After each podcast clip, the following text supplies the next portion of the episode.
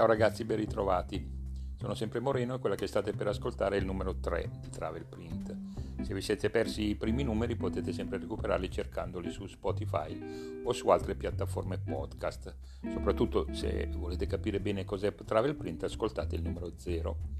Vi voglio subito segnalare comunque che la preparazione del concorso per inciso prevista per il 31 ottobre di quest'anno è stata purtroppo cancellata, accogliendo l'ordinanza della regione Liguria a seguito della situazione attuale, come potete ben capire. Gli organizzatori hanno comunque annunciato vincitori via social sui loro siti Facebook e Instagram. Se siete interessati potete cercarli lì. Mio consiglio naturalmente è di andare anche a riascoltare l'intervento di una delle due organizzatrici, Marcella Mangano, sul numero 1 di Travel Print, dove trovate anche una lunga, interessantissima chiacchierata con Ivan Piengo e un'autointervista dell'incisore bolognese Francesco Casolari. Allora, come promesso, l'altra volta ho postato su Instagram l'indice dei primi tre numeri, così potete andare a sentire la puntata che vi interessa. Indice che verrà aggiornato dopo ogni nuova uscita di Travel Print, naturalmente. Ora, fino ad ora non ho ricevuto consigli per girarli agli nostri due amici che stampatrici casalinghe, vi ricordate? Ecco, purtroppo per ora si devono accontentare di quello che ho inviato io. Non siate timidi, forza, fatevi sotto, fuori le idee. Sicuramente molti di voi hanno affrontato questi problemi. Raccontateci come vi siete organizzati. Vabbè, restiamo in argomento e con la rubrica Travel Print risponde. Questa volta diamo voce a Massimo, che da vicino a Roma mi scrive. Ho ereditato da poco una piccola collezione di grafiche, litografie e altro. Non ne capisco molto, ma vorrei dare continuità a questa cosa per motivi sentimentali. Secondo lei, quali nomi dovrei comprare per investire bene i miei soldi? Come posso conservare al meglio i fogli che ho già e quelli che aggiungerò?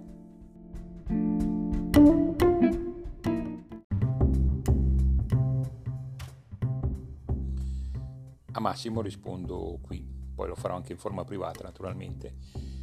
Gli chiederò innanzitutto come è arrivato a noi, come è arrivato a Travel Print. Non che sia fondamentale saperlo, certo, ma sono curioso di capire quali sono i passaggi fatti da una persona, evidentemente estranea al mondo della grafica d'arte, per arrivare a scrivere una mail legata ad un podcast, a un podcast come il nostro, che si rivolge a una piccolissima nicchia di appassionati ma così per curiosità, ma forse anche per cercare di capire se esistono canali di comunicazione differenti, percorribili in qualche modo per poter allargare la cerchia di chi ci segue anche a persone non strettamente indirizzate e con un po' di fortuna magari creare anche qualche interesse questo, nuovo verso questo mondo.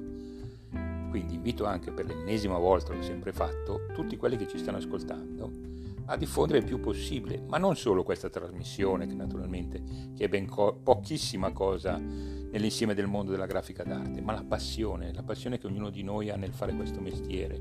Siate voi artisti, stampatori, collezionisti o anche solo interessati per vari motivi. Scateniamo la nostra fantasia per creare un movimento pro stampa d'arte Invitiamo i giovani a vedere cosa succede nei nostri atelier, nei nostri laboratori. Regaliamo una piccola incisione come primo passo verso una loro futura collezione. Ma forse sto andando fuori tema. Meglio che mi fermo allora. Però intendo tornare su questo argomento eh, in un'altra puntata. Comunque, per ora, torniamo alla risposta alla mail di Massimo.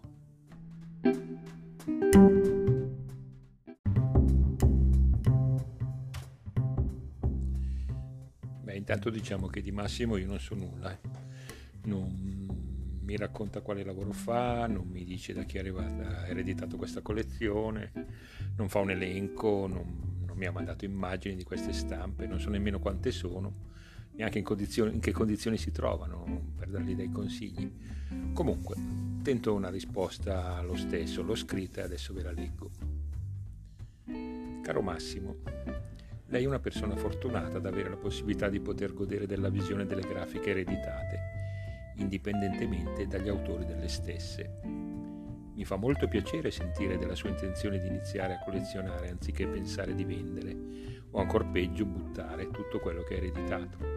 Mi permetto di darle solo un paio di consigli dettati dalla mia personale visione della grafica d'arte. Secondo me, lei non dovrebbe cercare a tutti i costi di comprare per investire i suoi soldi. Mi è già capitato di ascoltare persone deluse nel vedere completamente deprezzate immagini comprate a caro prezzo, anche con sacrifici, in un momento in cui gli autori erano in auge. per poi ritrovarsele quasi senza valore dopo poco tempo, perché i gusti cambiano, cambiano gli interessi economici di mercato e quegli stessi autori incensati fino a pochi attimi prima vengono deprezzati e dimenticati senza apparenti motivi. C'è chi consiglia di puntare esclusivamente sui giovani più promettenti per investimenti a lungo termine. C'è chi invece solo nei grandissimi nomi già storigizzati, ma questi di solito hanno prezzi adeguati alla fama e alcune volte sono anche molto più cari.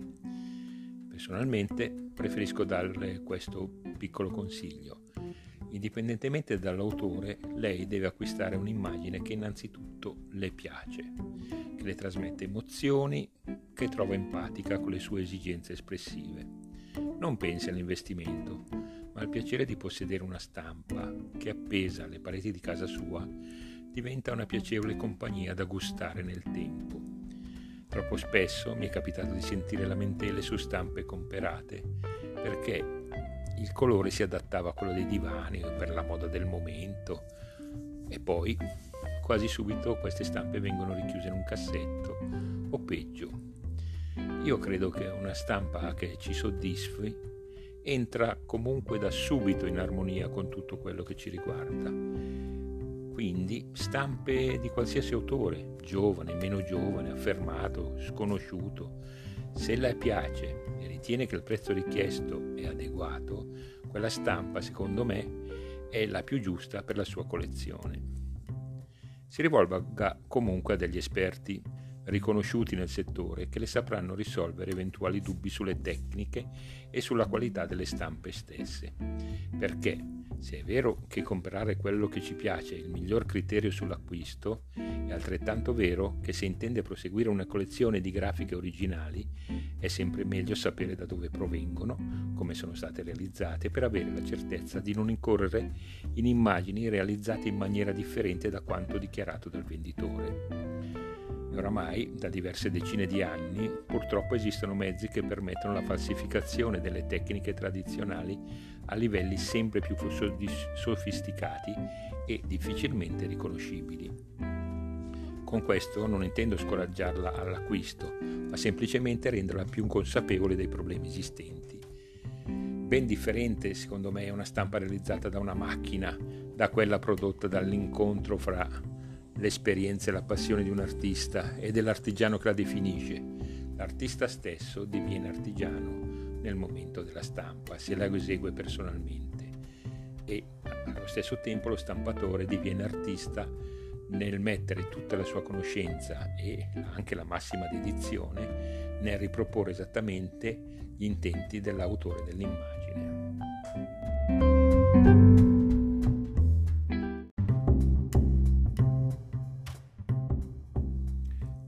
Adesso apro una parentesi per tirare le orecchie ad alcuni incisori che, secondo me, hanno contribuito insieme ad alcuni stampatori, galleristi, mercanti a far lievitare il prezzo delle stampe d'arte. Allora, personalmente mi sembra assurdo che un foglio di dimensioni medie, che alla stampa può essere costato più o meno 20-30 euro, insomma, venga poi proposto alla vendita da almeno 20 volte tanto, spesso anche molto di più è vero, come obiettano alcuni, che l'intelletto, l'idea possono non avere prezzo, ma così facendo si contribuisce tutti al restringimento della richiesta delle stampe, forse non solo delle nostre, ma anche di quelle degli altri. Senza contare che se il mercato non risponde come previsto, non esiste possibilità di tornare indietro con i prezzi, senza infastidire i compratori iniziali che dicono ma io ho pagato tanto, adesso va molto meno. Questo lo dico soprattutto ai giovani incisori, troppo, troppo spesso vedo iniziare la loro carriera con prezzi per me stratosferici. Solo perché sono riusciti a produrre un'immagine che ha destato interesse in quel momento, ma a cui altrettanto spesso non hanno saputo dare seguito. Non è facile definire esattamente il prezzo di un'opera, lo so. Sembra penso che sia il mercato a farlo per, per noi. Se funziona non ci saranno problemi, ma sicuramente la partenza è in salita se fin dall'inizio le pretese saranno troppo alte e non serve nemmeno far lievitare il prezzo alle aste con il contributo di complici consenzienti o altri giochetti analoghi che ho visto. Serve la convinzione che mettete nel lavoro e la perseveranza e ripeto ancora, le idee e le emozioni che saprete trasmettere. E in questo numero comincio a spostare, continuo a spostare l'attenzione su argomenti diversi da quelli iniziali mi autocensuro e torno brevemente a completare la risposta per Massimo.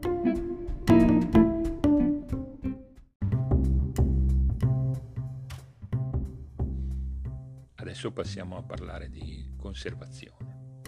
La stragrande maggioranza delle stampe ancora oggi è fatta su carta, anche se oramai si usano supporti di tutti i tipi. Comunque io voglio parlare di questo supporto. La carta da stampa di solito è di elevata qualità, di grande grammatura, quindi con uno spessore superiore ai fogli di, di uso più comune. Viene prodotta usando di solito ottime materie prime, spesso è a pH neutro, alcune volte fatta a mano, comunque con metodi solo parzialmente industriali. È dimostrato dalla storia che comunque la carta è un supporto affidabile, durevole nel tempo. Certo, bisogna averne cura. Allora, i fogli stampati secondo me andrebbero conservati stesi su un piano orizzontale. Oggi la tendenza alla produzione di immagini di notevoli dimensioni rende un po' complicata questa possibilità. In questo caso, secondo me, conviene conservare i fogli arrotolati, facendo attenzione a non stringerli troppo, mantenendo nella circonferenza più ampia possibile, eh, tenendoli anche possibilmente sospesi per non rendere ovale il foglio Basta infilare all'interno un rotolino di cartone non acido, anche non a contatto diretto con il foglio ma avvolto in una velina neutra. E all'interno di questo rotolino facciamo passare un cordino e poi l'appendiamo in sospensione, avendo l'accortezza di fare ruotare questi fogli ogni tanto su se stessi, sempre per non ovalizzarli. Se ben trattati questi fogli, tornano stesi facilmente senza particolari problemi. Comunque mettiamo che vabbè, diciamo che qualunque sia la dimensione del foglio bisogna prestare attenzione nel muoverli ecco. bisogna, bisognerebbe usare dei guanti morbidi puliti naturalmente possibilmente di cotone anche bianchi insomma prenderli sempre eh, in, modo, in modo da non creare resistenza nella carta lasciandola libera di svolazzare un pochettino a piacimento senza naturalmente farla cadere o andare a urtare da qualche parte. Bisognerebbe prenderla con due mani agli angoli opposti dei due lati più corti, con i pollici in alto e il resto delle dita della mano sotto, come a formare un supporto ampio, insomma la tenete morbida. Nessun caso va presa con solo due dita, mi raccomando, eh, perché la carta da stampa, essendo appunto morbida, si rovina subito, insomma, e i segni non si possono più togliere, rimarrebbero le cosiddette unghiate.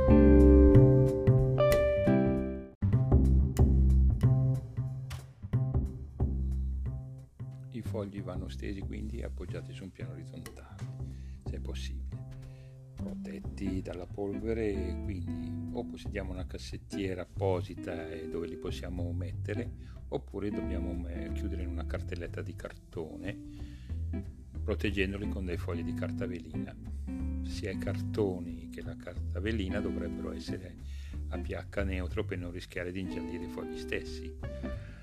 Mai e poi mai usare del nastro adesivo, mi raccomando, eh? se non quello per archiviazione, ma se possibile nemmeno quello. Ripiegate la velina senza chiuderla e poi chiudete le cartellette mettendo dei cordini annodati facendo però attenzione di non farli andare a toccare le stampe, anche se sono dei nastri bianchi è meglio non rischiare. Fra i fogli, tra uno e l'altro, potete mettere della cartavellina, ma mi raccomando, sempre assolutamente neutra. Non limitatevi ad un solo foglio perché alcuni inchiostri sono composti per la gran parte da olio, con il tempo tendono a passare sul retro e possono continuare a penetrare e a sporcare tutti i fogli sotto potete, anziché usare la velina, inframmezzare i fogli tra di loro con altri fogli da stampa più leggeri, sempre bianchi naturalmente, non stampati. Eh. E comunque, se ci tenete le vostre stampe, ogni tanto controllatele, insomma. Se invece le stampe sono abbastanza vecchie da garantire un'assoluta stabilità, potete anche non mettere nulla. Eh. mi raccomando, non mettetele mai però nelle buste di plastica. E tanti fanno questo errore perché se per un qualsiasi motivo dovesse passare dell'umidità, vi troverete ad affrontare macchie, muffe molto difficilmente asportabili, a volte irrimediabilmente butterete le vostre stampe.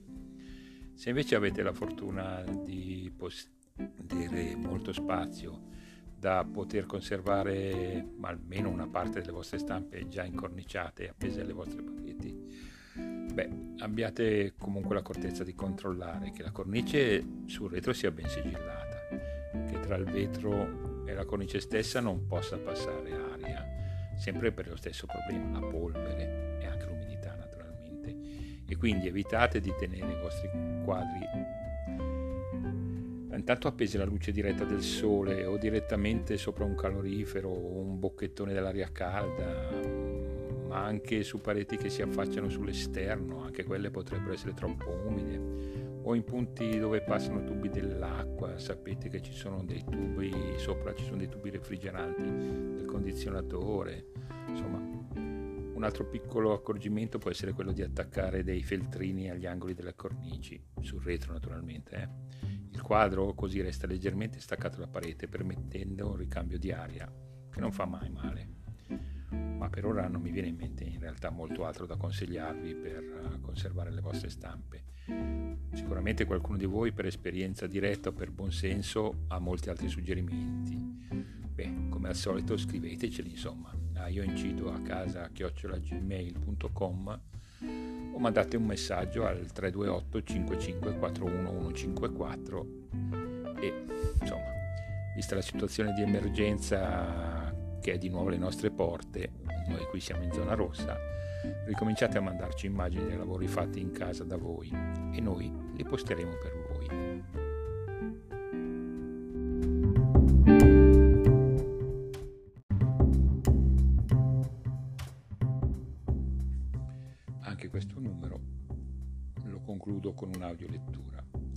Questa volta voglio leggervi un brano tratto da un libro, numero 13 della collana Mondo Popolare in Lombardia, a cura del Servizio Culturale della Regione Lombardia, intitolato Milano e il suo territorio. Buon ascolto.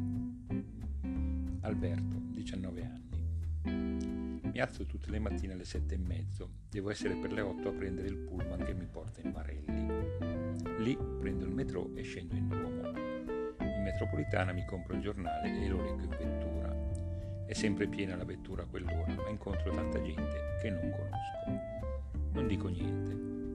Siamo stretti uno vicino all'altro, ma senza parlare. Se tocco dentro qualcuno gli dico scusi. Quello magari non ti risponde, oppure ti dice niente, niente. Ma tutto lì. C'è gente a volte in metro che già al mattino presto sembra che abbia la faccia incazzata. Io leggo il giornale, poi, poi niente che devo dire. Scendo in Piazza del Duomo, faccio la galleria, poi Piazza della Scala, via Giuseppe Verdi, via dell'Orso, entro in una traversa, nella via Giovasso, al numero 4. Lavoro in uno studio di calcografie d'arte. È un anno quasi. Mi sto specializzando in acqueforti. Nel mio studio anche, fanno anche litografie, ma negli ultimi tempi si tende ad andare più sull'acquaforte. È più bello sono più belle le acqueforti delle litografie. Più colori, diversi colori, possono averne anche due, tre, quattro, sei, anche di più, le acqueforti. C'è una differenza tra l'acquaforte e la litografia, anzi, ci sono diverse differenze. Per esempio, la lastra della litografia, dopo impressionata, passato il colore, viene messa sotto il torchio elettrico. Il nostro, per le acqueforti, è a mano tutto a mano facciamo. L'acquaforte viene incisa dal pittore su una lastra di zinco coperta da una cera speciale che resiste all'acido. Il pittore traccia la sua opera. Poi questa lastra viene immersa nell'acido per un certo tempo, a seconda della morsura che vogliamo darle, cioè secondo la profondità del segno. Un minuto, due, dieci secondi. Restare più o meno nell'acido dipende anche dalla qualità dello zinco della. Poi la lastra viene tirata fuori dal bagno dell'acido. Si tira via la cera e vengono bisellati i bordi. Come? Bisellati, cioè arrotondati i lati in modo che non taglino la carta o la tarlatana, che è una retina di fibra sintetica che serve per pulire la lastra. I bordi vanno poi puliti. Non devono rimanere fessure o dei segni dove potrebbero entrarci dell'inchiostro. Poi si passa il colore. Prima però si dosano. Più o meno liquidi, più o meno forti, il nero, il grigio, il giallo, il blu, devono essere proprio come li vuole il pittore. Noi dobbiamo trovargli proprio quel colore. Quando tutto è a posto, è stato fatto il registro, cioè la lastra è stata centrata sul foglio che abbiamo sotto, dove c'è il registro, noi usiamo i fogli bagnati quando passano sotto il torchio un po' di acqua fuoriesce, per questo abbiamo un panno di feltro per evitare l'impatto dello zinco con il rullo compressore del torchio. Poi che c'è? Ah, bisogna calcolare che la pressione vada bene, il foglio non deve essere pressato più da una parte che dall'altra, si fanno delle prove fino a quando è uniforme. Ci sono dei pittori che vogliono il fondino, una tinta sotto tutto che si può ottenere in due modi e dipende dal tipo di zinco della lastra e dalla bravura dell'acquafortista. Deve essere tutto omogeneo il fondino, è una cosa difficile, devono venire macchie. Siamo in quattro a lavorare, più il principale. Dei quattro, io sono l'unico a non avere fatto l'accademia. Due sono professori, insegnano in licei artistici come supplenti. Poi c'è un pittore. Io prima facevo il liceo, ma non lo facevo bene non lo so neanche io il perché, certo è che anche per colpa mia. Non mi impegnavo a scuola. Un po' il tipo di scuola, un po' la maniera di vivere, un po' tutto. Non riuscivo a fare niente che mi soddisfasse. Non ne ricavavo niente di utile. Sono stato bocciato. Alcune materie mi interessavano, altre no. Poi molto dipendeva da insegnante a insegnante. Forse ero portato più al pratico, qui ho subito ingranato bene. Non ho avuto problemi come altri. Interessa il mio lavoro. Sto attento. Mi piace. Peccato che tra poco avrò il problema del militare. Intanto però mi specializzo in questo tipo di lavoro. Ho degli amici che mi chiedono spesso che tipo di lavoro faccio. Non lo sanno. Loro lavorano nell'industria. Solo il fatto che lavoro in uno studio vicino a Piazza della Scala sembra già importante ai miei amici. Una volta gli ho portato a vedere un acquaforte e sono rimasti di stucco. Io avevo parlato di una cosa eccezionale. Quando hanno visto cos'era non gli è parsa un granché. Non sanno che questo è un lavoro di precisione, ma è che è anche un lavoro molto pesante, molto duro. Richiede moltissima costanza. È un lavoro complesso e lungo. E poi l'incredibile è che ogni volta c'è un problema diverso per ogni lastra. È quasi un anno che ci lavoro e me l'hanno detto tutti. Me l'ha detto Francesco, che lui fa il pittore, è molto bravo. L'ha detto Sciardelli, il principale. Sono più di 20 anni che si occupa di calcografie e me l'ha detto il Bianchi, che ha 74 anni e sono 62 anni che fa il litografo. Lui mi dice sempre, quando ti si presenta una difficoltà, un problema, mai paura, calma.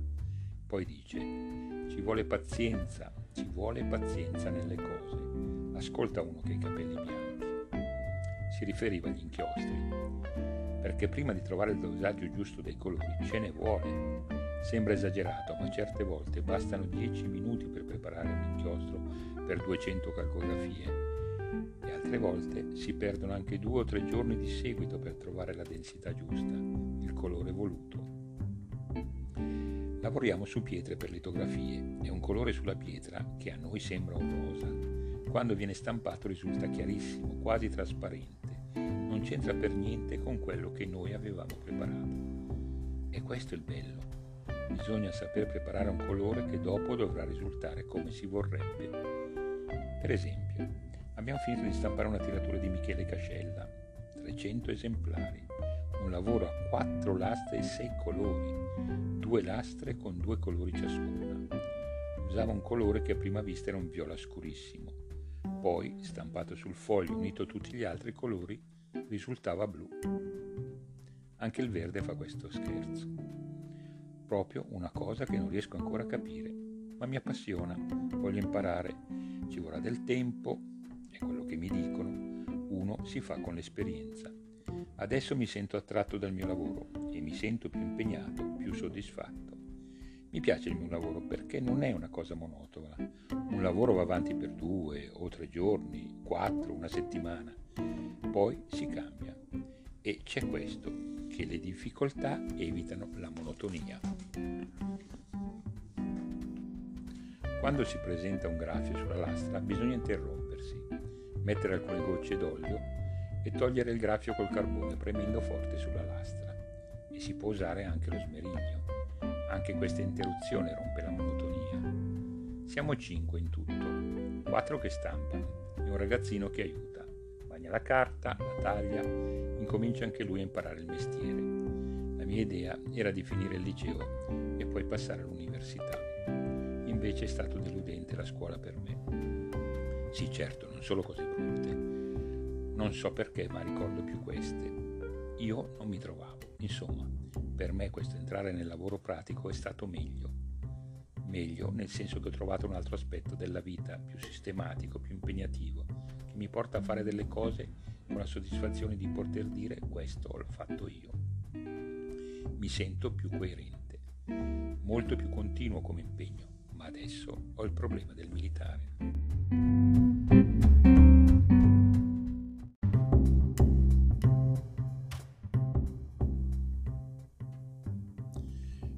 Allora, non so chi abbia intervistato e poi trascritto queste parole di Alberto, né ci viene detto il suo cognome, ma il libro è stato edito nel 1985 e parla di una stamperia che al tempo conoscevo bene anch'io perché la frequentavo abbastanza spesso.